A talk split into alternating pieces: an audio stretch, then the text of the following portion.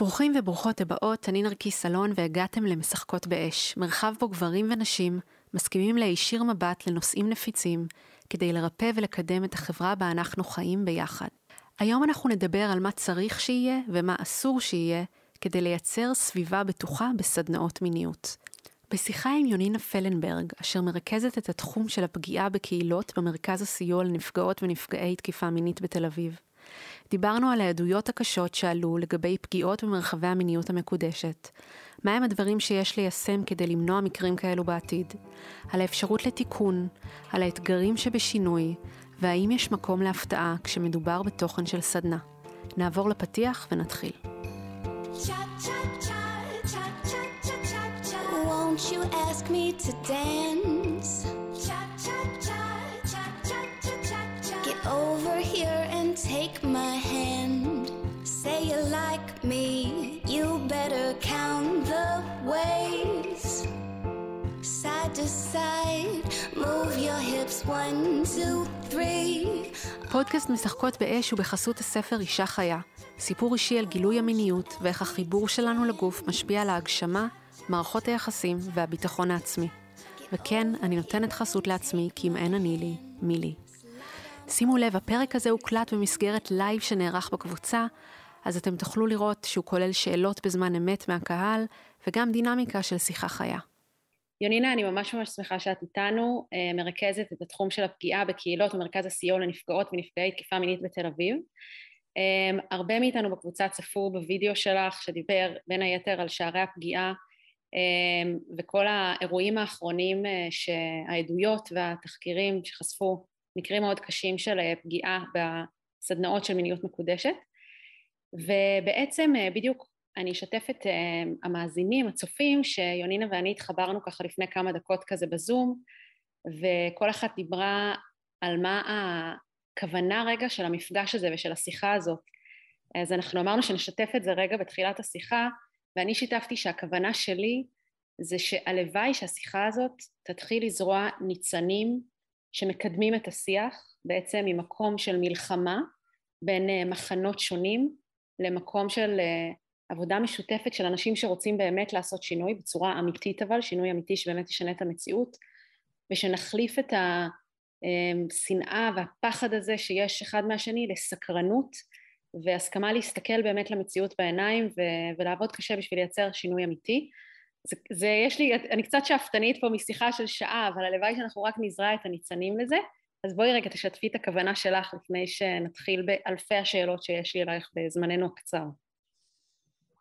אז אני שיתפתי אותך שזה מאוד מרגש אותי, המפגש הזה. אני חושבת שזה מדהים שקהילה מסתכלת פנימה ואומרת, אנחנו מבינים שפספסנו, אנחנו מבינים שקרו פה דברים לא ראויים, ואנחנו פה בשביל ללמוד, בשביל להבין איך אנחנו יכולים לעשות יותר טוב.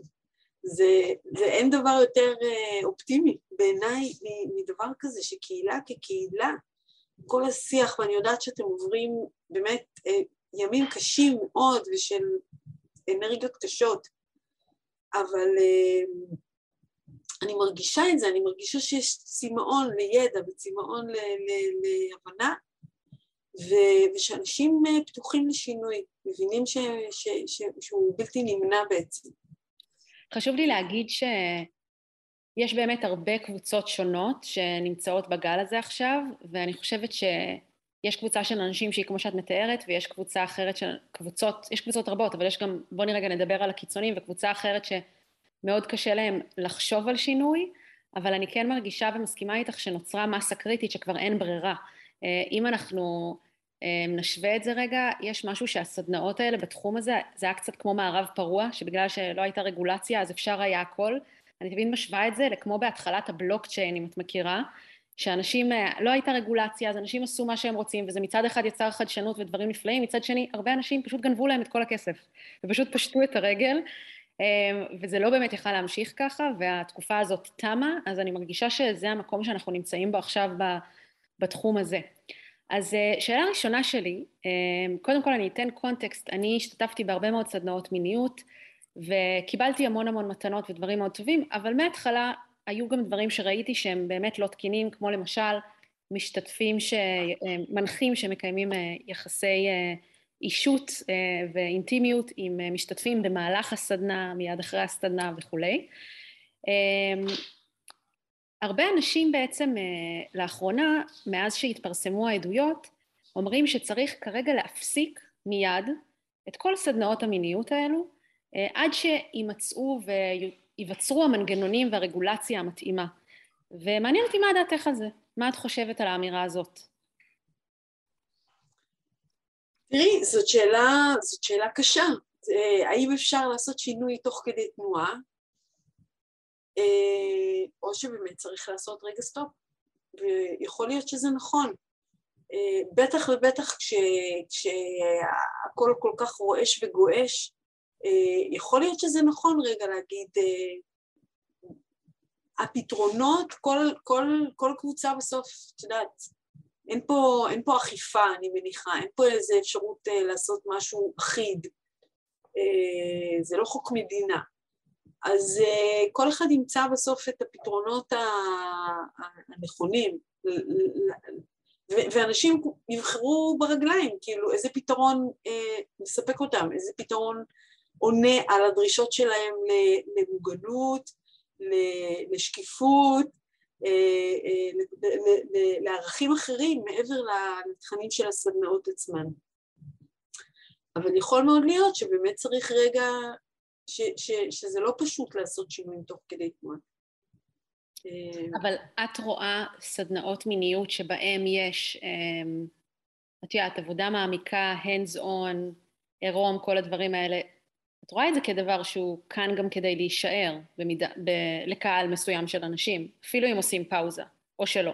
תראי, אני רוצה להגיד ככה, אני לא רוצה לתת פתרונות קונקרטיים. אני רוצה לפתוח את הראש של אנשים לעקרונות, אוקיי? זאת אומרת, כשאנחנו מדברים על מרחב בטוח, מה צריך להיות שם?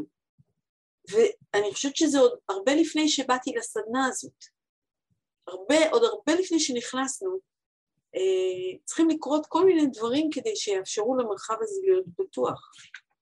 אז זה הדברים שחשובים לי ככה לדברר. כן, ואחר כך אפשר יהיה לחשוב. אחרי זה תחשבו טכנית, איך עושים את זה, מה המשמעות של זה, איך אפשר באמת לקיים את הדבר הזה הלכה למעשה. אז בואי באמת נתחיל רגע בקווים מנחים, מה צריך בעינייך להתקיים בסדנה כדי שהיא תהיה מרחב בטוח, ומה אסור שיתקיים כדי שהיא תהיה מרחב בטוח. וגם אם את יכולה אפילו להגדיר מה זה מרחב בטוח. אוקיי. אז אצלנו אומרים, מתחילים מסור מרע, ואחרי זה ועשה טוב. כן. אוקיי? מתחילים קודם מהמה לא. אנחנו צריכים להבין באמת שאין אפשרות בעיניי לכל קשר אינטימי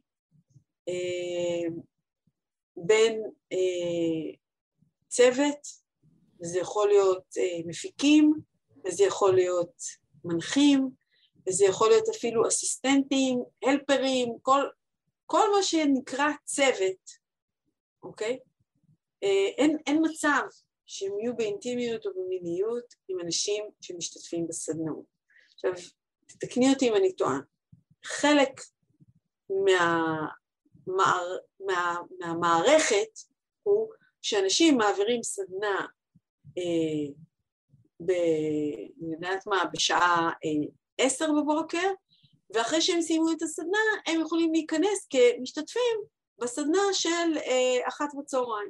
כן, בסדנאות מסוימות, זה קשה להכליל פה, כי יש כל מיני סוגים וכל מיני מנחים ואידיאולוגיות, אבל בהחלט בסדנאות מסוימות, ולא מעט כיום, אפשר לקיים אינטימיות בין משתתפים למנחים, וזה יכול להיות ב13:00, וזה יכול להיות ב2:00 או ב1:00, עצם זה שאפשר, את יודעת, מתי שיש זמן. לא, אני לא מדברת רק על זה, אני מדברת שאני הופכת ממנחה למשתתפת. כן. שנה הבאה, אני משתתפת. כן. אז זה בלבול שהוא בעיניי לא סביר. זאת אומרת שאם היה ובטח אם אני השתתפתי, נגיד, בסדנה שאת עובדת, אוקיי? ואת אישה קריזמטית, והסדנה הזאת הייתה מאוד חזקה. אם את בסדנה הבאה תהיי משתתפת יחד איתי, זה שם אותנו במקום שהוא לא שוויוני. אין מה לעשות. אנחנו לא באותו לבל. והיכולת שלי לדברר את הצרכים שלי, את הרצונות שלי, ואת את החוסר רצון שלי, למישהי שדקה לפני כן הייתה המנחה שלי או המנחה שלי, היא קטנה, היא קטנה מאוד, וזה חלק מהבעיה. ואני אומרת שוב, אנחנו חושבים שאנחנו אנשים שהמילה היררכיה היא מילה שהיא זרה לנו, אנחנו לא רוצים אותה. ואנחנו לא רואים איך יש היררכיה מאוד מובנית, והיררכיה, אנחנו קוראים לה היררכיה שקופה, אבל היא שם לגמרי, והיא מתפקדת, ובטח ובטח כשאנחנו מדברים על כל מיני מורים רוחניים שיש להם כבר שם, וקריזמה ופרסום ומה שאת רוצה, שהם חלק מהאנשים שעכשיו כלפיהם יש כל מיני טענות על מקרים חמורים של פגיעות. זה לא עובד, זה בלתי אפשרי. ולכן אני אומרת, הפרדה מוחלטת בין צוות לבין משתתפים, אין דרך אחרת. אני חייבת רגע לשאול שאלת הבהרה, במידה ולא היה יותר דבר כזה שמנחים ומשתתפים יהיו באינטימיות, שאני כמובן בעד, רגע התקטועה לי לרגע, שמעת אותי? תחזרי עוד פעם? אוקיי, במידה, ובאמת אין דבר כזה יותר שמנחים ומשתתפים יהיו באינטימיות, שאני כמובן בעד, כי אני חושבת שזה הדבר הנכון, ולצורך העניין מישהו הנחה סדנה, וחודש לאחר מכן הוא משתתף איתי בסדנה, והוא המשתתף, אבל אין שום אינטימיות, אין שום מגע מיני. את עדיין חושבת שזה פוגע בסביבה, להיות סביבה בטוחה, גם כשאין מגע מיני שכרוך בזה? תראי, זה מאוד, אני לא רוצה לדייק את זה, את יודעת, תקופות צינון, ואם עבר חודש או אם עברו 3 חודשים, צריך להישמר איזשהו עיקרון. עכשיו שוב, אם הייתי אצלך בסדנה של שעה, והיא סדנה אחת בין 100 סדנאות שעשיתי באותו פסטיבל, זה משהו אחד. אבל אם הייתי בסדנה, אני יודעת באיזה סמינר שהוא טרנספורמטיבי, שהוא ארוך, שהוא משהו אחר לגמרי, כן, ברמת החוויה, כן, שזה לא עוד פסטיבל, אז מה שחשוב פה זה המנח הנפשי ששם אותי, באיזה מנח נפשי אני נמצאת מול אותה פיגורה, אוקיי? אז אני באמת לא רוצה לדייק את זה בסטופר של עבר שבוע, עבר חודש, זה לא העניין. כן. אבל העיקרון הוא שמורים הם מורים הם מורים, ומשתתפים הם משתתפים, ובטח כשאנחנו מדברים על פיגורות בעלי שם, אי אפשר להגיד שהכל סיים, זה לא. כן. אז סימנו את הדבר הזה כדבר שאסור. יש עוד דברים שעולים לך אינטואיטיבית שאסור שיהיו כדי שתוכל להיות סביבה מוגנת? אז אני אגיד את זה אולי באופן פוזיטיבי. כמה שיותר אינפורמציה על מה הולך להיות בסדנה הזאת. שקיפות היא דבר סופר סופר חשוב. אני הבנתי שיש מקומות שפתאום דברים קורים, איך אומרים, וזה לא היה בחוזה הראשוני. בתוך סיטואציה כזאת, האפשרות שלי להגיד לא, עוד פעם, היא מאוד מאוד נמוכה. יש סוג של לחץ, אני שילמתי כסף, אני רוצה להיות חלק מהתהליך, ופתאום, איך אומרים, מוציאים לי איזה שפן מהכובע שאני, וואו, מה הולך פה? אני כן, אני לא, זה מתאים לי, זה לא מתאים לי. אני צריכה לדעת אם זה סדנה עם עירום, שיהיה כתוב, סדנה עם עירום, זאת סדנה עם מגע באיברים אינטימיים, תכתבו את זה, תגידו, זה מה שהולך להיות, אוקיי? עכשיו, having said that, אני רוצה להיכנס לכל הנושא של טראומה ופוסט-טראומה. אנשים שמנחים סדנאות כאלה, חייבים להיות אנשים שעברו קורסים רציניים בטראומה ופוסט-טראומה. זה חשוב מאוד. סליחה, ועם כל הכבוד ללייב הזה, זה לא מספק. ברור, זאת לא נשארה אם למישהו היה ספק. יש אנשים שחושבים, כן, שמענו איזה פודקאסט של יונינה מדברת על שערי הפגיעה, הבנו את העניין. וואלה, לא. זה לא. צריך ממש ללמוד את הדבר הזה, כי אחוז עצום של האנשים באוכלוסייה הם אנשים שעברו פגיעות מיניות, ואני נוטה לחשוב שאחוז עוד יותר גבוה של האנשים שמגיעים לסדנאות האלה הם אנשים עם סיפורים של פגיעות מהעבר. זאת הנחת הבסיס שלי. יותר מאשר אחוזם באוכלוסייה, בסדר? זאת אומרת שאחוז עצום של אנשים שנמצאים בתוך הקבוצה הם אנשים עם פוסט-טראומה או אפילו פוסט-טראומה מורכבת, אוקיי? שאני לא אכנס פה עכשיו להגדרות הקליניות של ההבדלים ביניהם, אבל כן, אנשים עם פוסט-טראומה מורכבת עושים הרבה פעמים בחירות שהן בחירות שפוגעות בהם, הן בחירות שהן לא מטיבות איתם, וזה לא משהו שאפשר להאשים אותם בהם. זאת ההתנהגות של הפוסט-טראומה, ככה זה נראה. זה אנשים שהולכים הרבה פעמים למקומות שמאוד מסכנים אותם עוד פעם ועוד פעם ועוד פעם. כי הם משחזרים בעצם את השחזרים. משחזרים את הפגיעה, קוראים לזה רביקטימיזציה, או קורבנות חוזרת, אוקיי? עכשיו, אם אנחנו לא מבינים את הנקודות האלה, אם אנחנו לא מיודעי טראומה, אנחנו יכולים לעשות נזקים אדירים, ולכן אנחנו צריכים לוודא מי האנשים שנכנסים לסדנה הזו. כן, אז כאן את נכנסת באמת לסינון, שבשביל זה צריך מין מערך של לדעת לעשות את זה בצורה מקצועית מן הסתם, וזה לא מספיק שמפיק מדבר בטלפון עם מישהו שרוצה להירשם מן הסתם. אז יש אולי איזשהו אינטייק ממש עם איזשהו שאלון, יש שיחה, יש הבהרה של כל מיני דברים, של מה הולך להיות, ומה... יודעת, זה חיים של אנשים, באמת, זה חיים של אנשים. זה לא לקחת את זה בקלילות מדי. זה כבד, זה דברים רציניים. ואם אנשים פוסט-טראומטיים נכנסים לסדנה שלך, ואתה לא יודע על זה, וגם אתה עושה דברים שמחמירים אצלם את הפוסט-טראומה, באת אולי עם כוונות טובות, עשית נזק אדיר, אדיר.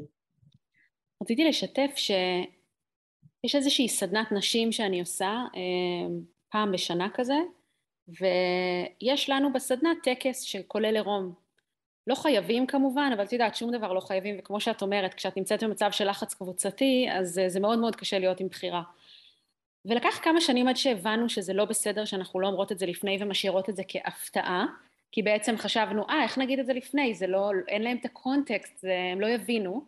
אז לקח כמה שנים עד שיצאנו מהבורות הזאת ושיתפנו, וגם עשינו התאמות בתוכן, ועשינו המון הקדמות לפני, וכל הזמן הזכרנו לאנשים, אתם יכולות לצאת, אתם יכולות זה, ועדיין אני רוצה להגיד שזה לא מספיק, בגלל שגם כשאומרים את כל הדברים האלה, וגם כשמכינים לפני, וגם כשכותבים בברושור, וגם כשאת עושה שיחות, עדיין... יש נשים שיצופו שם דברים, ואי אפשר לצפות את הדבר הזה מראש, ואנחנו פשוט הבנו, בגלל שאף אחת מאיתנו היא לא תהפוך להיות מומחית בפוסט-טראומה, והדברים שדיברת עליהם בצורה שהיא באמת, אני לא מדברת עכשיו על קסטח, אני מדברת באמת, הבנו שאנחנו צריכות כדי להמשיך לקיים את הסדנאות האלה, תמיד להביא אשת מקצוע, לפחות אחת, בגלל שלא תהיה אחת כזאת בצוות שלנו, שבאמת עומדת בתקן הזה. אז אני כן רוצה לשתף שלפעמים הפתרון הוא, רגע, נראה לי, שוב, אנחנו במהלך תהליך, אני לא באה להגיד, אוי, אני מדברת מרוב ניסיוני, אבל יכול להיות שלפעמים התהליך כרוך באיזושהי ענווה של להגיד, אוקיי, הפתרונות לא נמצאים אצלנו, זה לאו דווקא אומר, בואו נפסיק לקיים את הטקס הזה, כי עד כה אנחנו רואות שהקהילה בעד הדבר הזה, ויש לזה ערך רב, ואנחנו רואות מה כותבים במשובים, אז כרגע זה נראה לנו שזה צריך להמשיך להתקיים, ואנחנו מבינות שאנחנו לא יכולות, זה גדול עלינו לקחת את האחריות הזאת בעצם לבד. אז מעניין אותי מה את חושבת על זה, ואיזה סוג של אנשי מקצוע יכולים להתאים לסדנאות כאלה, אם רוצים באמת להרחיב את הצוות לדבר כזה, אם זה יכול לתת מענה? אז אני אגיד שאפילו בכנס שהשתתפתי בו השנה, שהוא היה כנס כמו טראומה והחלמה, או מטראומה להחלמה, שהוא היה מיועד לאנשים עם פוסט-טראומה מורכבת, לא רק מפגיעות מיניות אלא פגיעות אחרות. בתחילת הכנס הצביעו על שתי נשים וגבר, אוקיי? הם נופפו כאילו כשאמרו את השם שלהם בכנס, שהוא כנס שאנשים יושבים באולם ושומעים הרצאות, אמרו כל מי שתכנים פה הם טריגרים ומעלים תכנים שקשים, אוקיי? אתם יכולים לפנות לאנשים האלה ולצאת איתם רגע ולעברר טיפה ולדבר על זה, אז אני חושבת שזה רעיון לא רע בכלל, ומראש להגיד, אם עולים תכנים ויצופו דברים שהם קשים, גברת כך וכך היא הכתובת, והיא יושבת איתנו פה בתוך המרחב, וצריך להתחיל לחפש אותה, להתפרפר, לחפש אותה, לא יודעת אם זה בפסטיבל או איפה היא נמצאת, היא יושבת איתנו פה במרחב, וזה יותר מלגיטימי לפנות אליה ולהיעזר בה. ועדיין כל הזמן באמת להגיד, יש פה בחירה, ותהיו קשובים. בכלל, הדבר הזה של להגיד, הדבר הכי חשוב, זה לא לעשות את מה שאנחנו אומרות, אלא זה להיות קשובים לעצמכם. ואיך אנחנו מקשיבות, ואיך אנחנו יודעות לדייק אם זה נכון לנו או לא. מה צריך להיות הפרמטר? איך אני יודעת? אם עכשיו להוריד את הבגדים, זה נכון לי? זה לא נכון לי?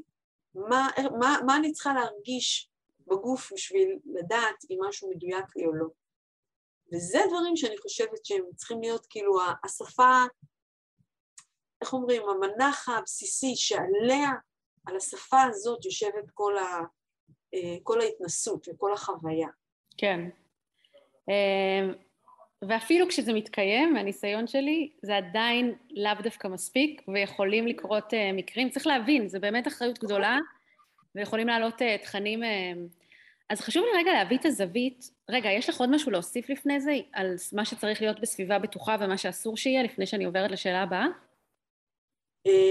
אז שוב, אני רוצה להגיד, גם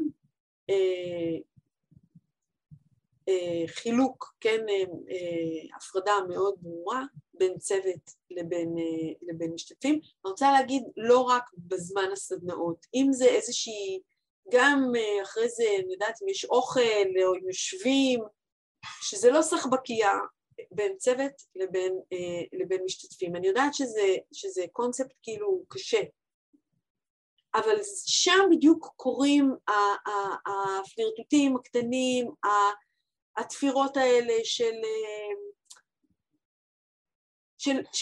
יחסי כוח שהם לא ברורים, וכשעושים, אני יודעת שזה נשמע נורא מה שאני הולך להגיד, כשעושים חדר אוכל קצינים, חדר אוכל חיילים, אני יודעת שזה, אפילו רק להגיד את הביטוי הזה, זה נשמע נורא, אבל זה מאוד ברור, מה יתאפשר במרחב הזה בין האנשים, ומה לא יתאפשר פה, וזה כן, וזה שינוי מהותי, אני מבינה שמה שאני אומרת הוא שינוי מהמעלה הראשונה של כל הווייב, אבל שם קורות התקלות, בדיוק בבלבולים האלה, בדיוק באפור הזה, שם קורות התקלות, ושם אנשים מתבלבלים, ואנשים משדרים כל מיני דברים שהם עומדים מאחורי זה ולא עומדים מאחורי זה, ואחרי זה, את יודעת, לך תתקן את הטעות הגדולה שקרתה שם. אז אנחנו נדבר באמת על תיקוני טעויות עוד מעט, אבל לפני זה אני רוצה רגע להביא את הכל. את מבינה שיש אנשים שהם פשוט רוצים חוויות קצה, נכון? עכשיו שאנחנו מדברות, עשרות אלפי אנשים מתכוננים לפסטיבל ברנינגמן בארצות הברית, שיש שם הכל מהכל מהכל, ומן הסתם קוראים שם דברים נפלאים, וקוראים גם דברים שיוצרים המון נזק, את יודעת, יש אנשים שאומרים, זה מה שאני רוצה, אנחנו אנשים בוגרים, איפה האחריות שלנו בעצם, את יודעת, פשוט כאנשים בוגרים, לקחת אחריות ולבחור בחוויות כאלה, ויבואו אנשים ויגידו, אני רוצה דווקא סדנה שהצוות מסתחבק איתי, ונמצא איתי באינטימיות, ומערב פרוע ואין כללים. מה את חושבת על המקום הזה? את יודעת, אנשים בסוף יכולים לעשות מה שהם רוצים, ומה שבאמת אף אחד לא יכול, אבל יקרו שם דברים קשים, ויהיו שם פגיעות, ויהיו שם תקלות, ויכול להיות שאנשים אומרים, אני מוכנה לקחת את הצ'אנס הזה שאני אפגע, בשביל מה שאני מרוויחה בתוך הסיטואציה. כמו כזה לעשן סיגריות. כן, את יודעת, כאילו, בסדר, אני יודעת שזה מקדם סרטן רציני מאוד, ועדיין זה מה שאני בוחרת לעשות. אבל אני חושבת שהאחריות של המשתתפים זה משהו אחד. לאיזה סדנה אני בוחרת להיכנס ולאיזה לא, אוקיי. בסוף האחריות היא על מובילי המרחבים, ואין מה לעשות. נכון. אין מה לעשות, אנחנו לא יכולים להתחמק מהדבר הזה. אנחנו המבוגרים האחראים, ואם יש שם גם, אני רוצה לדבר על, למשל, על הנושא של גילאים. אוקיי? הכל פתוח, וגם גבר חמוד בן 50 וגם בחורה בת 22 יכולים למצוא את עצמם באותה סדנה.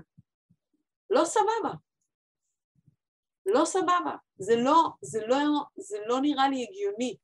זה לא כוחות. זה באמת לא כוח, זה פר הגדרה יחסי כוח בלי אפילו שאמרו, שמישהו התכוון לזה. אבל אז מה היית עושה? אז מה היית עושה? היית עושה סדנאות לפי גילאים? נכון, הייתי, כן, של עשורים, אני לא יודעת, משהו. כן, לא יכול להיות שגבר בן 50 יהיה בסדנה עם בחורה בת 22. עם כל הבלבלות שלה, ועם כל כן, היא בשלב אחר בחיים שלה. וגם אם היא בוחרת להיכנס לסדנה כזאת, אנחנו כמבוגרים אחראים צריכים להיות שם ולהגיד, מתוקה, הכל בסדר, לא מתאים. והגבר בין 50, אנחנו יתכבד ויהיה בסדנה עם נשים, פחות או יותר בגיל שלו. זה, אוקיי. ושם אפשר לדבר על איזושהי הדדיות, על איזושהי בחירה, על איזושהי, אוקיי? זה מה שאנחנו מחפשים. תראו, אני רוצה להגיד משהו עקרוני. יחסי מין, במהות שלהם, עוד לפני שהם מין, הם יחסים. אוקיי?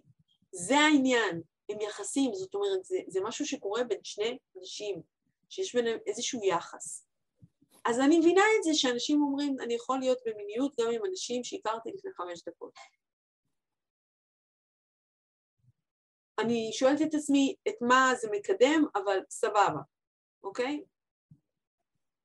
בסופו של דבר, אנשים שנפגעים ונפגעו מטראומה מינית, הטראומה יושבת על עניין היחסים. אוקיי? זה לא כמו, ושמעתי מישהו שאומר, טראומה מרפאים בטראומה. אז אני רוצה להגיד שבטראומה מינית זה לא ככה. זה לא כמו מישהו שנפל מסוס, אוקיי? ואומרים לו, בסדר, יאללה, 5 דקות אחרי שקצת התאפסת, תעלה שוב על הסוס, כי אחרת לא תעלה על הסוס בחיים, אוקיי? או אני יודעת מה, בחיל האוויר, אם חלילה קורה איזה נחיתת חירום, תוך כמה זמן אותו טייס עולה עוד פעם לשמיים, כדי שהוא יהיה בסדר. זה טראומות או פיגועים או קשיים, כן? שיכולים לייצר באמת איזושהי הימנעות, אבל זה לא קשור ליחסים בין בני אדם. טראומה מינית בנויה על זה שיש יחסי כוח בתוך הסיטואציה, ועל זה שגבולות נחצו. זה המהות של הטראומה המינית. ומה לעשות שסטטיסטית, רוב הנפגעים והנפגעות נפגעים על ידי אנשים שהם מכירים, עד מכירים היטב, אנשים שהם סומכים עליהם, אנשים שהם אוהבים אפילו, אנשים שהם מעריכים, בין אם זה משפחה, בין אם זה משפחה מורחבת, בין אם זה מורים, רבנים, רופאים, you name it, מדריכים, לא משנה. גם האבא של החברה שלי עם כיתה ג', אוקיי? אנשים שאני מכירה ואני סומכת עליהם בעיקרון. אז הטראומה יושבת על העניין הזה של יחסים. זה חשוב להבין את זה. ולכן, כל מה שקורה בסדנאות האלה, אי אפשר להתעלם מזה, שיש שם יחסים בין בני אדם. זה לא טכני, זה לא מכונה שנוגעת לי בדברים אינטימיים. זה בן אדם. ואני מייצר איתו משהו, אפילו ל5 דקות הקרובות. זה חשוב להבין את זה, ולכן אם אני בן אדם פוסט-טראומטי, ואני יכולה לשחזר את הפגיעה שלי, מי שצריך לשמור עליי שם, יהיה לי מאוד קשה לשמור על עצמי. מי שצריך לשמור עליי שם, זה אנשים שמארגנים את הסדנה הזאת. אנשים שמנחים את הסדנה הזאת, או אפילו אנשים שארגנו אותה. וכן, ובגלל הדבר הזה, אני אפריד גילאים מסוימים, אני אצור איזושהי סיטואציה שהיא קצת יותר שוויונית. אני מקווה שזה ברור העניין הזה. למרות שטכנית אין לי פתרון איך עושים את זה טכנית, חשוב לי להבין. לא, לא, לא, אז כמו שאמרת, המטרה היא באמת לפתוח את הראש וללמד מהידע והניסיון שלך, אז תראה, היה הרבה שיח גם בשבועות האחרונים על רגולציה. האם את חושבת שצריכה להיות רגולציה בנושא, ואם כן, איזה יכולה להיות כדי באמת להגן על משתתפים? אז כמו שאמרתי, בתוך רגולציה צריכים להיות כמה דברים. צריך להיות באמת שקיפות, כמו שאמרתי. לא, אבל כשאני מתכוונת לרגולציה, אני מתכוונת חוקים. זאת אומרת, כמו שהיום אנחנו נמצאות במצב, שאם רופא עושה פשלה, אז יש לזה השלכות, אז האם את רואה איזשהו מצב שקורה כאן בתחום הזה? אני אגיד משהו שוב עקרוני. אני לא יודעת איזה סוג הרגולציה. בטיחות ומוגנות באים תמיד על חשבון חופש. הם זה שעולה וזה שיורד. אם אנחנו רוצים להגביר את הבטיחות ואת המוגנות, אנחנו נצטרך לשלם במטבע של קצת פחות חופש. אין מה לעשות, מהרגע שהיו 1,000,000 מכוניות, אז צריך רמזורים, כן, זה אומר שאני מקטינה את החופש הפעולה שלי על הכביש, כן, בזה שאני צריכה לעצור ברמזור אדום, נכון, זה מבאס. אם אני לא רוצה לדרוס אנשים, זה מה שאני צריכה לעשות, אין ברירה. אין ברירה. אז ממה שאם אני מסכמת... אני רוצה להגיד הרבה שואלים על העניין של הכשרה. איזה הכשרה? למי מותר להעביר סדנאות? ואני לא יודעת מה הפתרון, אבל אני חושבת שכן, צריך להיות שבן אדם יכול להגיד איפה למדתי, ממי למדתי, איזה מסורת אני מחזיקה, כמה למדתי, שיהיה לי איזה שם מה שנקרא credentials, כן? אני יכולה מחר בבוקר באופן עקרוני, אחרי חלום בלילה להגיד, בונה, נראה לי שיש לי כוחות ריפוי חבל על הזמן, להיכנס לאיזושהי סדנה ולהגיד, ואני בן אדם מספיק קריזמטי ומספיק זה, אולי זה ילך לי. ולכי תדעים איזה נזקים אני יכולה לעשות. אני לא מבינה, לא באנטומיה אפילו, אנטומיה, אוקיי? אנחנו מדברים פה על הגוף האנושי, מעבר לנפש. אבל אז גם צריך במקרה כזה להחליט מהי הכשרה שנחשבת למשהו, אותי את מספק בשביל לקחת אחריות כזאת על אנשים לפי מה שאת אומרת. זה נכון, זה נכון. אז מי הוא גוף שיכול להחליט דבר כזה? בצורה שהיא מהימנה ובתקפה. אם השדה הזה יבין שקוראים בו דברים נהדרים, אבל קוראים בו גם דברים מאוד מאוד מאוד קשים, והשדה, אתה כמו הרפואה, מתי נהייתה רגולציה של רפואה? אני לא יודעת, או רפואה סינית, אוקיי? אנשים היום יודעים שכן, לא כל אחד יכול לדקר, לא כל אחד שלמד חודשיים שיאצו יכול לטפל, כן, אתה צריך, אתה שואל, איפה למדת? אבל לצורך העניין, יש היום, אני לא רוצה להזכיר שמות ספציפיים של ארגונים, כי אנחנו לא שם, אבל יש היום איזושהי התארגנות, כבר כמה שנים, של גוף, שעשה הגדרות כאלו, והכשרה של מנחים וזה. עכשיו, יש כאלה שאומרים, טוב, אנחנו מתחברים למה שהם כתבו, ויש כאלה שאומרים, לא, אנחנו לא סומכים עליהם. אז את מבינה, כדי להגיע למצב שיש משהו שהוא קונסנזוס, זה קשור לזה שהתחום הזה הוא יחסית בתולי והיה מאוד פרוץ עד עכשיו.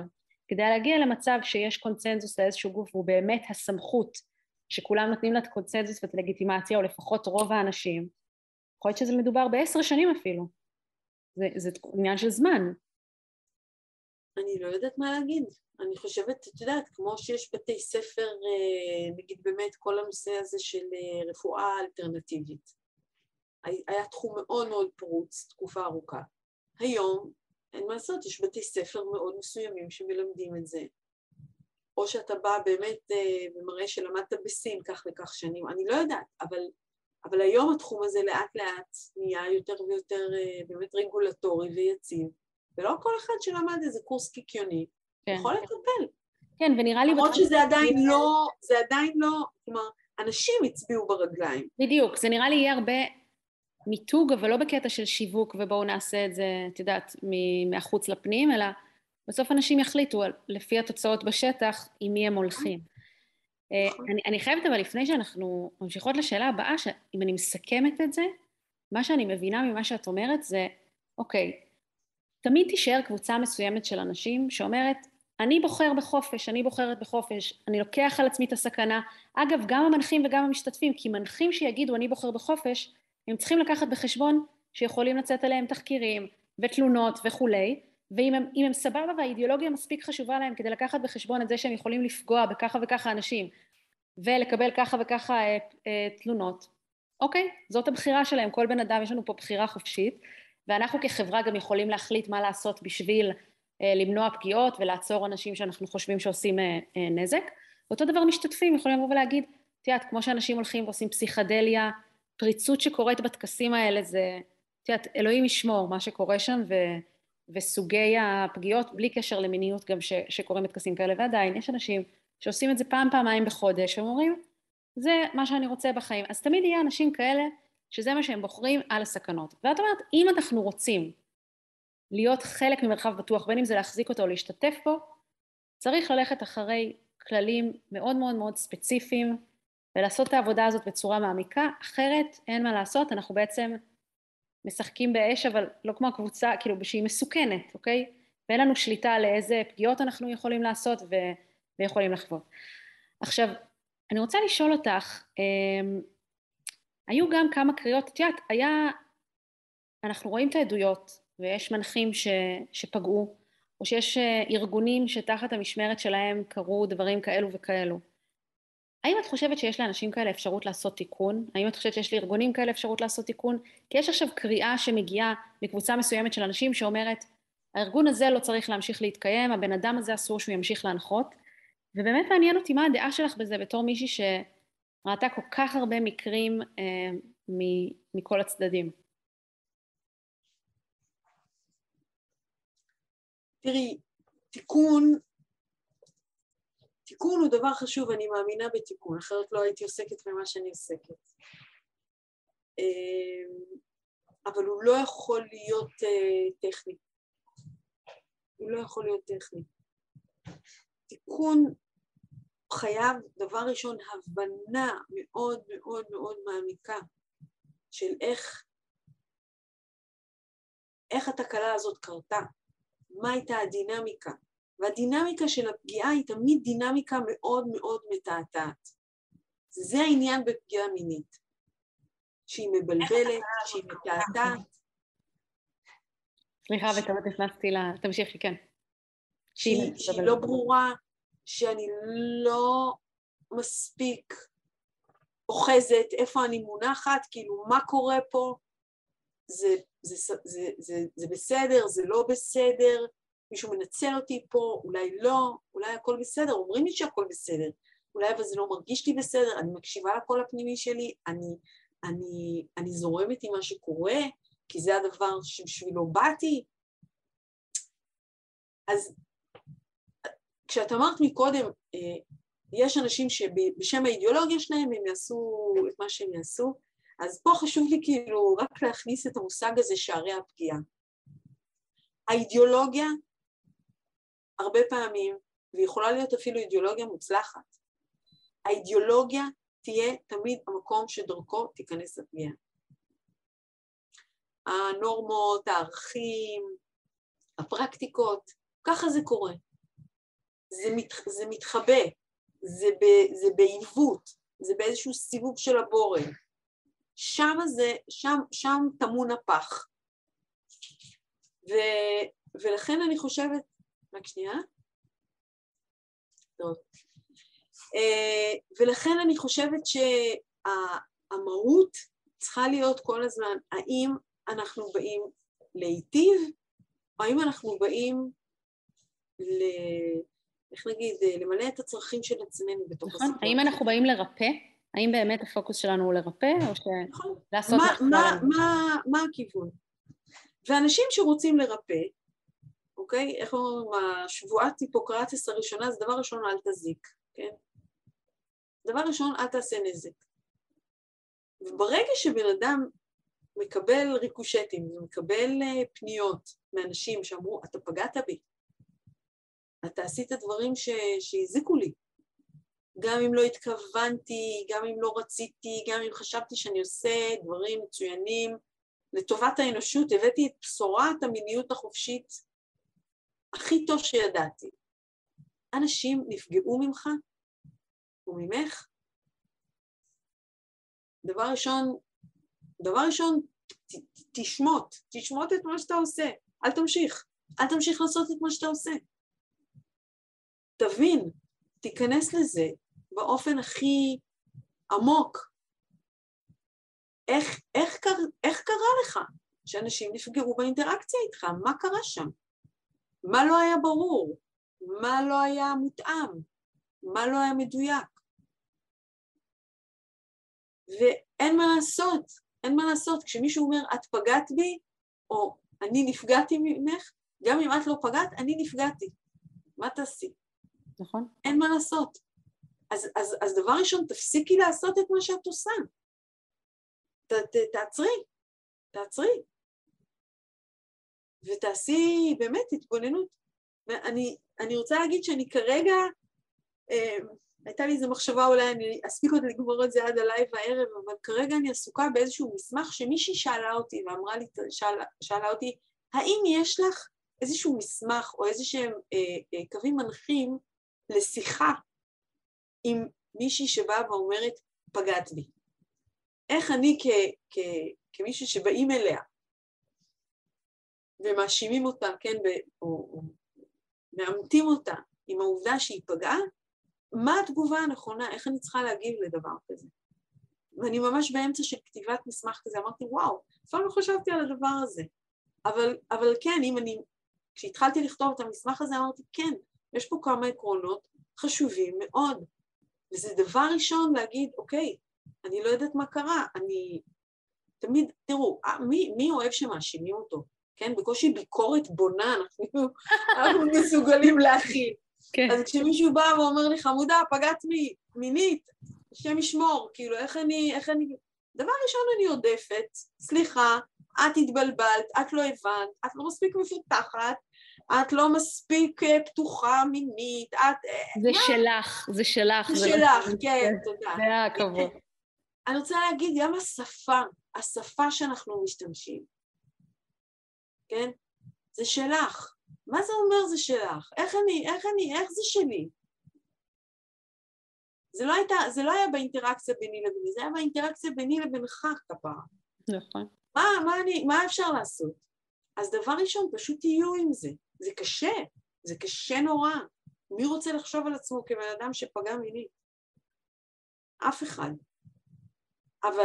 אבל תחזיקו, תנשמו עמוק, תחזיקו חזק ורק תקשיבו רגע, תהיו עם זה. כי האוטומט של להדוף ולזרוק רפש חזרה, זאת לא העבודה. יש אוטומט נראה לי של להדוף ולהצטייד בעורכי דין, זה מה מרגיש לי הסביבה שאנחנו הגענו אליה לצערי הרב. מאוד מצער, זה מאוד מצער, אבל אני רוצה להגיד שהמון פעמים באמת הדבר הכי חשוב לנפגעות ונפגעים, זה פשוט שתגיד... זה הכרה. הכרה. זה פשוט שתגיד, אני מבין שעשיתי, מבינה שעשיתי משהו שנורא נורא נורא פגע בך והזיק לך. ולהיות עם הצער, באמת עם הצער, על זה שכזאת תקלה נוראית יצאה תחת ידי, זה קשה. זה דיסוננס קוגניטיבי, רגשי, מנטלי, מה שאתם רוצים, כי אף אחד לא רוצה לחשוב על עצמו כבן אדם שעשה כזה דבר נורא. יש, אני ככה אגיד, כל מי שרוצה, רוצה ושומעים אותנו, יש, אולי אני אשלח לך את זה ותשלחי את זה בקבוצה, יש סרטון TED מדהים של איב אינסלר. כן, כי אני גם חשבתי לה שדיברת, כי הרי כתבה את הספר. אז יש לה סרטון TED קצר ומדהים על כל המושג הזה של תיקוף ותיקון. והיא נותנת שם ממש ככה, היא עושה ממש ככה, אני חושבת שזה 4 שלבים או 5 שלבים. אני אשלח לכם... כתבה ספר של מכתב התנצלות מאבא שלה. נכון, בשם אבא שלה, נכון. כן, וואו. אז בסרטון הזה, מוזמנים כמובן לקרוא את הספר, אבל בסרטון היא פשוט מסבירה את העקרונות בקצר יותר. אני רוצה שגם תשלחי לנו את המסמך שאת עובדת עליו הלילה, שגם אותו אנחנו נשתף, כי זה נראה לי מאוד חשוב. כשהוא יהיה מוכן, ויעבור עוד כמה עיניים של אנשים שאני סומכת עליהם. שתרגישי מוכנה. אז אני, כן, אני אשמח לשתף, אני אשמח לשתף פה. יש לי עוד 2 שאלות שאני רוצה להספיק, ואני גם רוצה לראות דברים שכתבו לנו, אבל אנחנו, את יודעת, אחד הדברים המורכבים בשביל אנשים באינטרנט, שמנהלים מרחבים באינטרנט, נגיד כמונו, מצד אחד, את רוצה לתת פלטפורמה, לנפגעות, לשתף מה שעבר עליהם, את רוצה לתת פלטפורמה לאנשים להגיד, בסדנה הזאת הייתה לי חוויה רעה, בסדנה הזאת הייתה לי חוויה טובה. מצד שני, יש את כל העניין הזה של דיבה, ותביעת דיבה, שחושפת גם את מי שכותב את הפוסטים וגם את מי שמנהל את הקבוצה. יש לזה עוד בעיות שאני אגע בהן בשאלה הבאה, אבל מה את חושבת על החוק בעניין הזה, ואיך אפשר להתנהל שם? זה באמת מאוד מורכב. זה באמת מאוד מורכב. בכלל, כל המושג של שיימינג, כן, ברשתות. אני רק אגיד שמצד אחד זה מאוד מאוד קשה שאנשים פתאום מותקפים ברשת ואין להם דרך להתגונן חוץ מלכתוב חזרה, כאילו, הכפשות חזרה או כל מיני, כאילו זה הופך למלחמת גרסאות ברשת, שזה דבר מזעזע בעיניי. המצב החוקי הוא מצב מאוד מאוד קשה לנפגעות ונפגעים. מעל 85%, 82%, אני לא רוצה להגיד ככה מספר לא לגמרי שאני סגורה, אבל מעל 80% של התלונות במשטרה בכלל לא מגיעות ולא מבשילות לכתבי אישום בכלל. תחשבו על זה. ואני אישית הייתי עם פרקליטות, כן? מהפרקליטות שאומרות, אני מאמינה לך, אני מאמינה לכל מילה שאת אומרת. אבל אין לי ברירה, אני חייבת לסגור את התיק של החמודה, אין לי פה מספיק ראיות, ואין לי מה ללכת לבית משפט. זה לא שווה לכלום, ואני מאמינה לך, ואת צודקת, וזה דפוק. אז מה נשאר לה בחורה הזאת? באמת, מה נשאר לה? חוץ מחומרים, לקפל את הזנב ולשבת בפינה ולפפות. אז היום הרשת היא סוג של כאילו, כן, אז זה, עכשיו יש אנשים שממש משתמשים בזה ואומרים, אני כותבת את זה, וכותבת את השם של הפוגע בצורה הכי ברורה, כי אני רוצה שהוא יתבע אותי דיבה.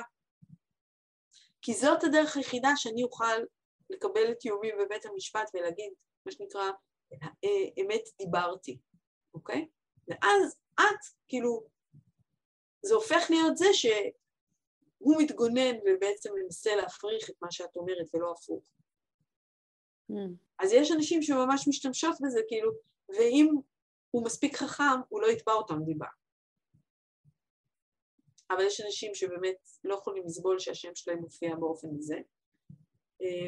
ואז באמת, איך אומרים, ואז המשחק נפתח מההתחלה, ובית המשפט, כאילו משהו יכריע. כן. אבל אני רוצה להגיד משהו בכלל על הדבר הזה, שהרף המשפטי, בסופו של דבר הוא רף מאוד מאוד מאוד נמוך ובסיסי. ואני הייתי רוצה לחשוב על הקהילות שלנו, ובטח על הקהילות המיטיבות, שרוצות להגיד, אנחנו קהילה מיטיבה, אנחנו קהילה שדואגת לאנשים שלה. הייתי רוצה לחשוב שהרף שלנו הוא קצת יותר גבוה. זאת אומרת שהסטנדרט, מה שאנחנו מצפים אחד מהשני, הוא לא רק לא לאנוס, אוקיי? אלא משהו טיפה יותר, משהו טיפה ככה קצת יותר גבוה מבחינת הציפייה. שהאופן שבו אנחנו מתייחס אחד לשני, באמת יהיה אופן שרואה אותנו כסובייקטים ולא כאובייקטים, שהאופן שבו אנחנו מתייחסים זה לא לנצל חולשות, זה לא לנצל פערי כוח, זה לא לנצל פערי גיל, זאת אומרת, זה באמת להיות, באמת רגע לחשוב, מהי טובתו של הזולת? האם מה שאני עושה עכשיו, זה באמת מקדם את הצד השני? זה באמת תורם לה? או שאני משתמשת פה בכוח שלי ובקריזמה שלי ובשם שלי ומה שזה לא יהיה? ועושה פה איזה משהו שהוא... אבל הייתה פה הסכמה. אוקיי, הייתה פה הסכמה. איזה סוג הסכמה זאת? מאיפה היא נובעת? על מה היא יושבת? האם אני יכולה לרגע להיות מבוגר אחרי ולהגיד, את בחורה נפלאה, והייתי שמח להיות איתך באינטימיות, אבל אני חושב שזה לא ראוי, אני חושב שזאת לא טובתך. אתם שומעים בכלל מישהו משתמש בטרמינולוגיה הזאת? יש אנשים כאלה כמובן, אבל... אני בטוחה שיש. אבל כמובן אני מסכימה איתך שצריך להפוך את הדבר הזה לנורמה. זאת השפה. זאת השפה. כן. שאני הייתי רוצה לקדם. במרחבים, בטח במרחבים שנחשבים מרחבים מטיבים. כן, את יודעת, זה גם לקדם את העניין של באמת לראות את האדם שעומד מולך, ולא רק לראות הכל כאיך אני יכול להשתמש בבן אדם הזה כדי להעצים את עצמי, לספק. אז אני רוצה לשאול אותך רגע שאלה לסיום, ואז אני רגע אסתכל בהערות, אבל אני רוצה לשאול אותך על התפקיד שלנו כקבוצה. אנחנו קהילה וירטואלית, משחקות באש, ויש לנו איזשהו תפקיד פה בשיח, ואת יודעת, בהתחלה אנחנו אפשרנו לכל הצדדים פשוט לכתוב. אנשים כתבו, הסדנה הזאת נוראית, הסדנה הזאת מדהימה, הבן אדם הוא ככה, כאילו לא אפשרנו לשמות ספציפיים, אבל כן שמות של סדנאות וארגונים. באיזשהו שלב ראינו שהפלטפורמה הפכה לגמרי למשפט שדה ולמקום לסגירת חשבונות, ואנחנו ממש לא מאמינות שככה עושים שינוי, וגם באופן כללי גם למדנו בשנתיים שאנחנו מנהלות הקבוצה בין שלל נושאים שונים, שכשהקבוצה הופכת להיות מקום לסגירת חשבונות, שום דבר טוב לא יוצא מזה, שום דבר. אז זה אומר שאנחנו בימים האחרונים מסירות פוסטים שכותבים שמות ספציפיים של ארגונים. וחלק מהפידבק שקיבלנו על זה, זה השתקה, זה בעייתי, בגלל שאנשים צריכים לדעת, עכשיו יש עשרות פוסטים, אבל זה לא באמת עוזר לאנשים לדעת, זה מלחמת גרסאות. יש לך עשרות פוסטים שאנשים כותבים, הדבר הזה שינה לי את החיים, זה הדבר הכי טוב שקרה לי, ועשרות פוסטים שאומרים, זה נוראי, קרה לי ככה, קרה לי ככה. אז זה לא באמת עוזר לדעת. השאלה, מה כן? זאת אומרת, מה לדעת איך יכול להיות תפקיד של קבוצה כמונו? איזה דברים לדעת איך יכולים להיות טובים שנעשה, מיטיבים שנעשה, כדי באמת לקדם את העולם הזה למקום יותר נכון? זאת שאלה קשה, אני חייבת לומר, אני לא בטוחה שיש לי ככה תשובת בית ספר לשאלה הזאת. א', אני רואה הבדל בין שמות של אנשים לשמות של ארגונים, כי ארגון בעיניי הוא אידיאולוגיה, זאת אומרת, אוקיי? אתה יכול להתייחס לאידיאולוגיה, זאת אומרת, להנחות הבסיס של הארגון הזה. וזה בעיניי שיח לגיטימי ברשת. זאת אומרת, להגיד, האם מותר למנחים להיות במיניות עם מונחים או מונחות, והארגון הזה דוגל שמותר, והארגון הזה אומר שאסור, לא משנה, כן? זה נראה לי, או לא משנה, או כל מיני דברים אחרים, כן? זאת הפרקטיקה של הארגון הזה. האם זאת פרקטיקה חיובית? וזה בסדר שיהיו אנשים שיגידו X, ויהיו אנשים שיגידו Y, זה בסדר. ויתרצו או ינמקו את העמדה שלהם על הדבר הזה, נראה לי בסדר גמור.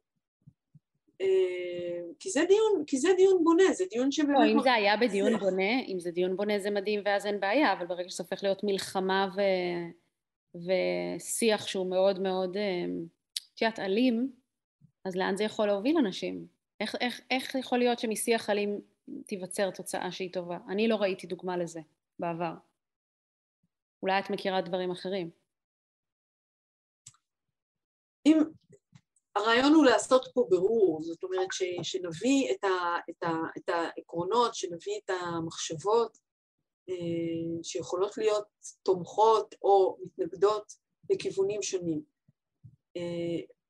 ברגע שאנשים מדברים באופן לא ראוי ובאופן מתלהם וזה, אז אנחנו יכולים לדבר על סוג השיח. נכון. אוקיי, להגיד, אנחנו מבקשים להיות ענייניים, אנחנו מבקשים להגיד דברים קונקרטיים, כאילו, בלי כללות, בלי, שוב, אני לא בקבוצה, אז אני לא יודעת איך השיח מתנהל. אבל אני חושבת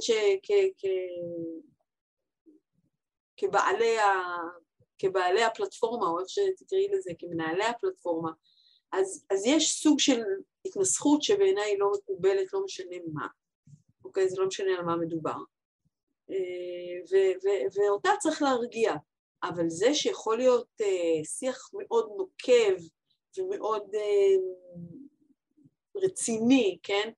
על דברים מסוימים, ושיהיו אנשים שיגידו, זה זוועה בעיניי, זה לא מקובל בעיניי, יהיו אנשים שיגידו הפוך, נראה לי בסדר. כן. יש דברים נוספים שאת חושבת שיכלו להיות טובים, אם היינו עושות? תראי, קבוצה כזאת היא בטח יכולה להיות מרחב לתמיכה לנשים שעברו דברים קשים.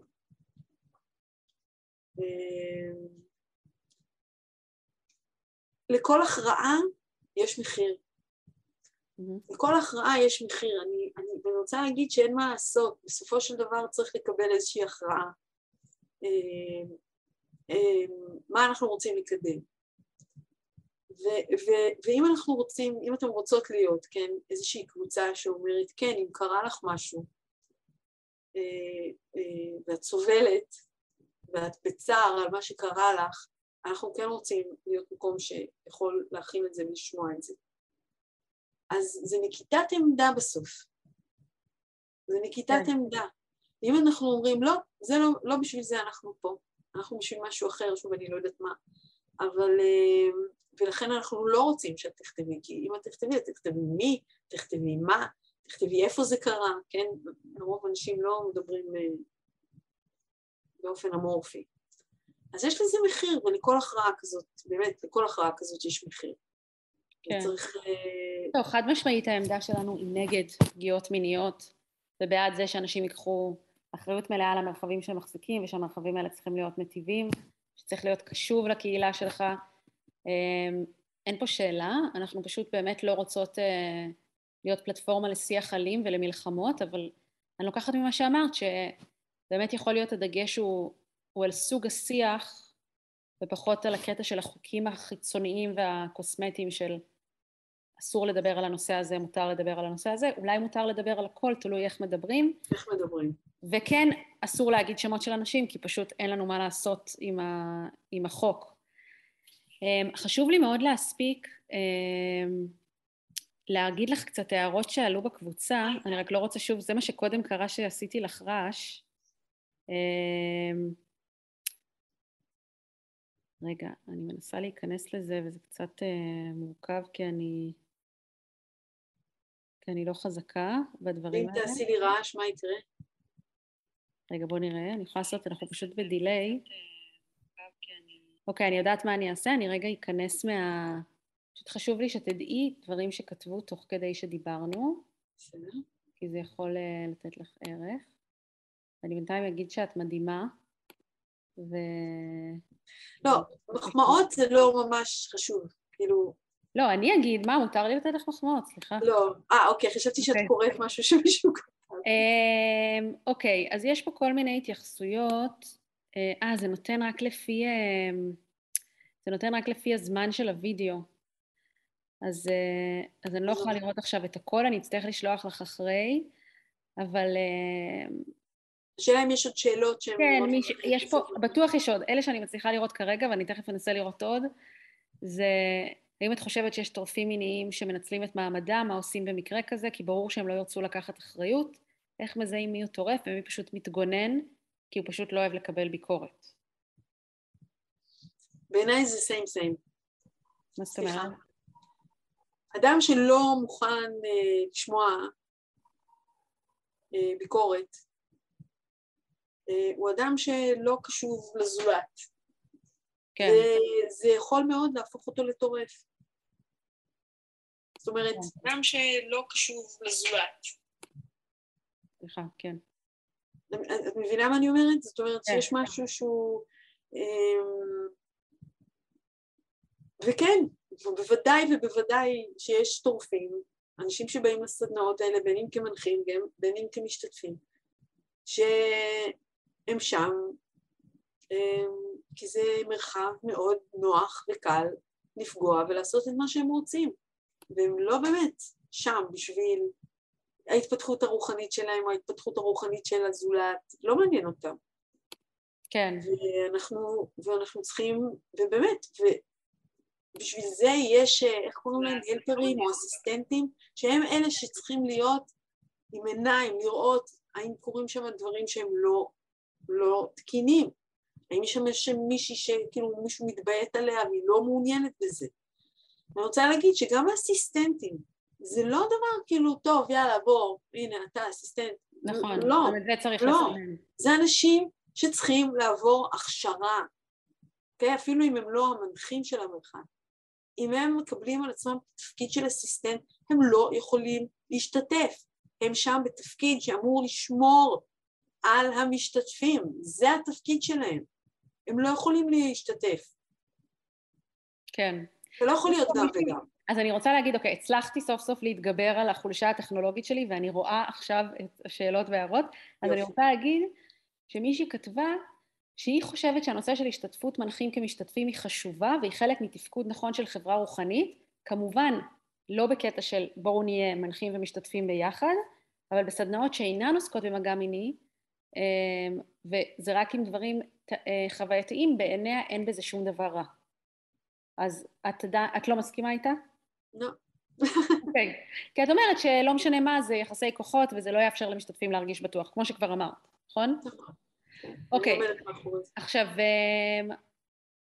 אני רוצה לשאול, עוד מישהו שאל, האם את חושבת שנכון שמסגרת מסוימת תשאיר מקום לאיזשהו מסתורין בתהליך, אבל תגיד את זה מראש במפורש, זאת אומרת, למשל הסדנה הזאת כוללת תרום, כוללת מגע מיני ועוד כמה תקסים מיוחדים שאנחנו לא רוצים להגיד לכם מה, כי זה מסתורי ובואו תצללו אל הלא נודע. איך את רואה את זה? אלמנט ההפתעה בעיניי הוא נרקסיסטי.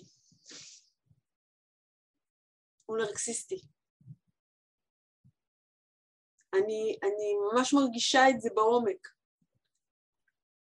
כל פעם שאני רוצה לעשות דבר כזה כהפתעה, אני צריכה לשאול את עצמי באמת מי מרוויח מזה, את מה זה מקדם. למה ההפתעה היא אישו? למה זה עניין? אם כל הנושא הוא בוא נוציא אתכם משליטה, נוציא אתכם, נזיז אתכם, לא תוכלו לדעת מה הולך, כן?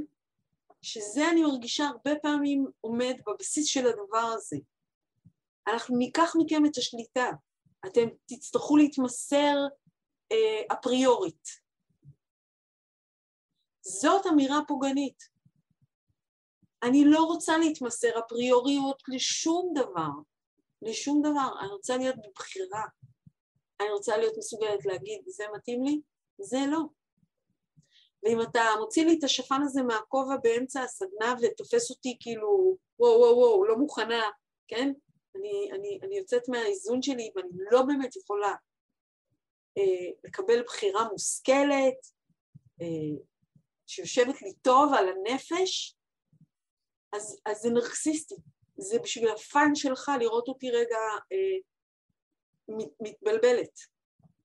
מה טוב יוצא לי, כאילו איזה, מה טוב יוצא לי מהדבר הזה?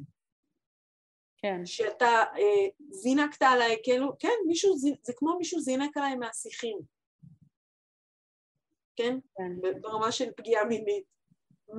מה הרווחתי מזה שלא היה לי שום שירות לחשוב על הדבר הזה ולקבל החלטה מושכלת, אם זה טוב לי או לא.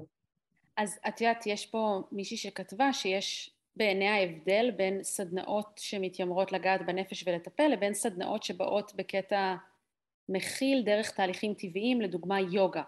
את חושבת שיש הבדל בין תחום הסדנה? שמה? שמה? שלצורך העניין, אם אני הולכת עכשיו, החוקים שאנחנו מדברות עליהם כדי לייצר מרחב בטוח, הם חלים על סדנת מיניות, אבל הם לא חלים על סדנת יוגה ומדיטציה, לצורך העניין. חלים, בעבור החיים. לא, מבחינתך אין הבדל. אוקיי, מעולה. אין הבדל. אין הבדל. העיקרון של יחסי כוח נשמר, לא משנה אם זה לימוד קליגרפיה. אם זה לימוד שזירת פרחים, לצורך העניין, אוקיי? בוודאי ובוודאי, אם מדובר על תהליכים נפשיים. איך יכול להיות שמי שמעביר אותי תהליכים נפשיים, באיזה עולם מדומיין אנחנו באותו, אנחנו בשוויוניות? אחרי שאני נחשפתי, אין, אנחנו ככה, זה לא יעזור, כל מי שמנסה לטשטש היררכיות, הוא צריך לשאול את עצמו למה הוא עושה את זה.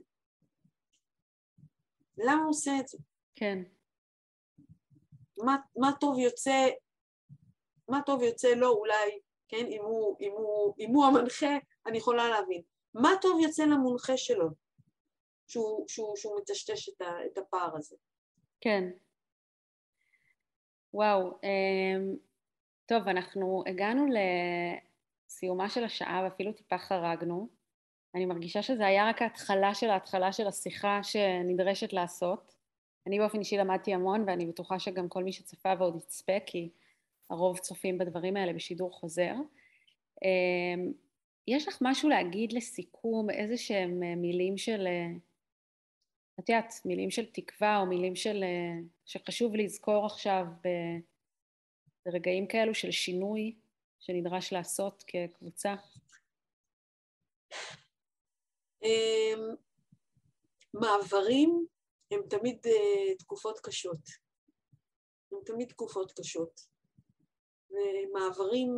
מעברים שהם יושבים על טראומה קהילתית, הייתי אומרת. הם תמיד מזמנים מלחמות וכוחניות, ולוקח זמן עד שהדברים שוב מתיישבים כמו שצריך. ואנשים צריכים לזכור שבסופו של דבר, אם רוצים לעשות שינוי מיטיב, יש לו מחיר. לכל שינוי יש תמיד מחירים. וצריך בסוף להחליט מה אתה מוכן לשלם עבור מה.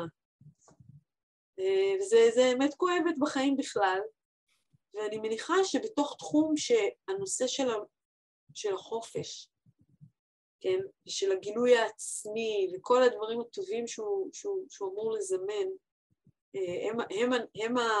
הם האידיאולוגיה הגדולה. אני בטוחה שזה מאוד כואב להבין שצריך לעשות שינויים ושיש להם מחירים כבדים, אבל בעזרת השם מה שיצא בסופו של דבר יהיה יותר טוב. כן. אני מקווה, ואני שוב רוצה באמת להגיד יישר כוח גדול על המוכנות לשמוע, על הרצון להבין, על להיות מסוגלים להיכנס לתהליך של כל מה שנדרש בשביל לעשות שינויים שהם נדרשים. כן. כן, וגם, תראה, זה תהליך שהוא, אני ממש מרגישה שזה כמו כזה מרוץ שליחים, של יש תמיד את האנשים שבהתחלה, תראה, את מצביעים על משהו, ולא מקשיבים להם, ואז אחרי זה עוד אנשים, ועוד אנשים, ועוד אנשים, ואז נוצר איזשהו מומנטום, והמומנטום הזה זה איזושהי הזדמנות באמת לעשות את הדבר הנכון. בעזרת השם זה כאבי גדילה, אני יודעת. כן. Won't you ask me to dance? Get over here and take my hand. תקופה מורכבת, מלאה בחוסר ודאות ופחד. זה ברור שהגל הזה יוביל למקום מדויק יותר. בינתיים אנחנו צריכים לזכור לשמור על סקרנות, בדיקה ולמידה משותפת, ולוותר על מלחמות מיותרות. השיח המכבד הוא הכי חשוב. תודה שהייתם איתנו. לתיאור הפרק אני מצרפת קישור להזמנת הספר שלי אישה חיה, שמדבר על תהליך אישי של גילוי המיניות ויחסים בין גברים ונשים, ומגיע גם בגרסת אודיו, שזה ממש כמו להאזין לפודקאסט הזה. תודה ליונינה על קול של שפיות. תודה לאלון עיני על העריכה ועל כל חודש אוגוסט ומה שעברנו בתוכו. אתם מוזמנים להצטרף לקבוצת הפייסבוק שלנו משחקות באש ולהמשיך את הדיון על יחסים, גברים, נשים ומיניות. Please pull me in, dancing just you and me.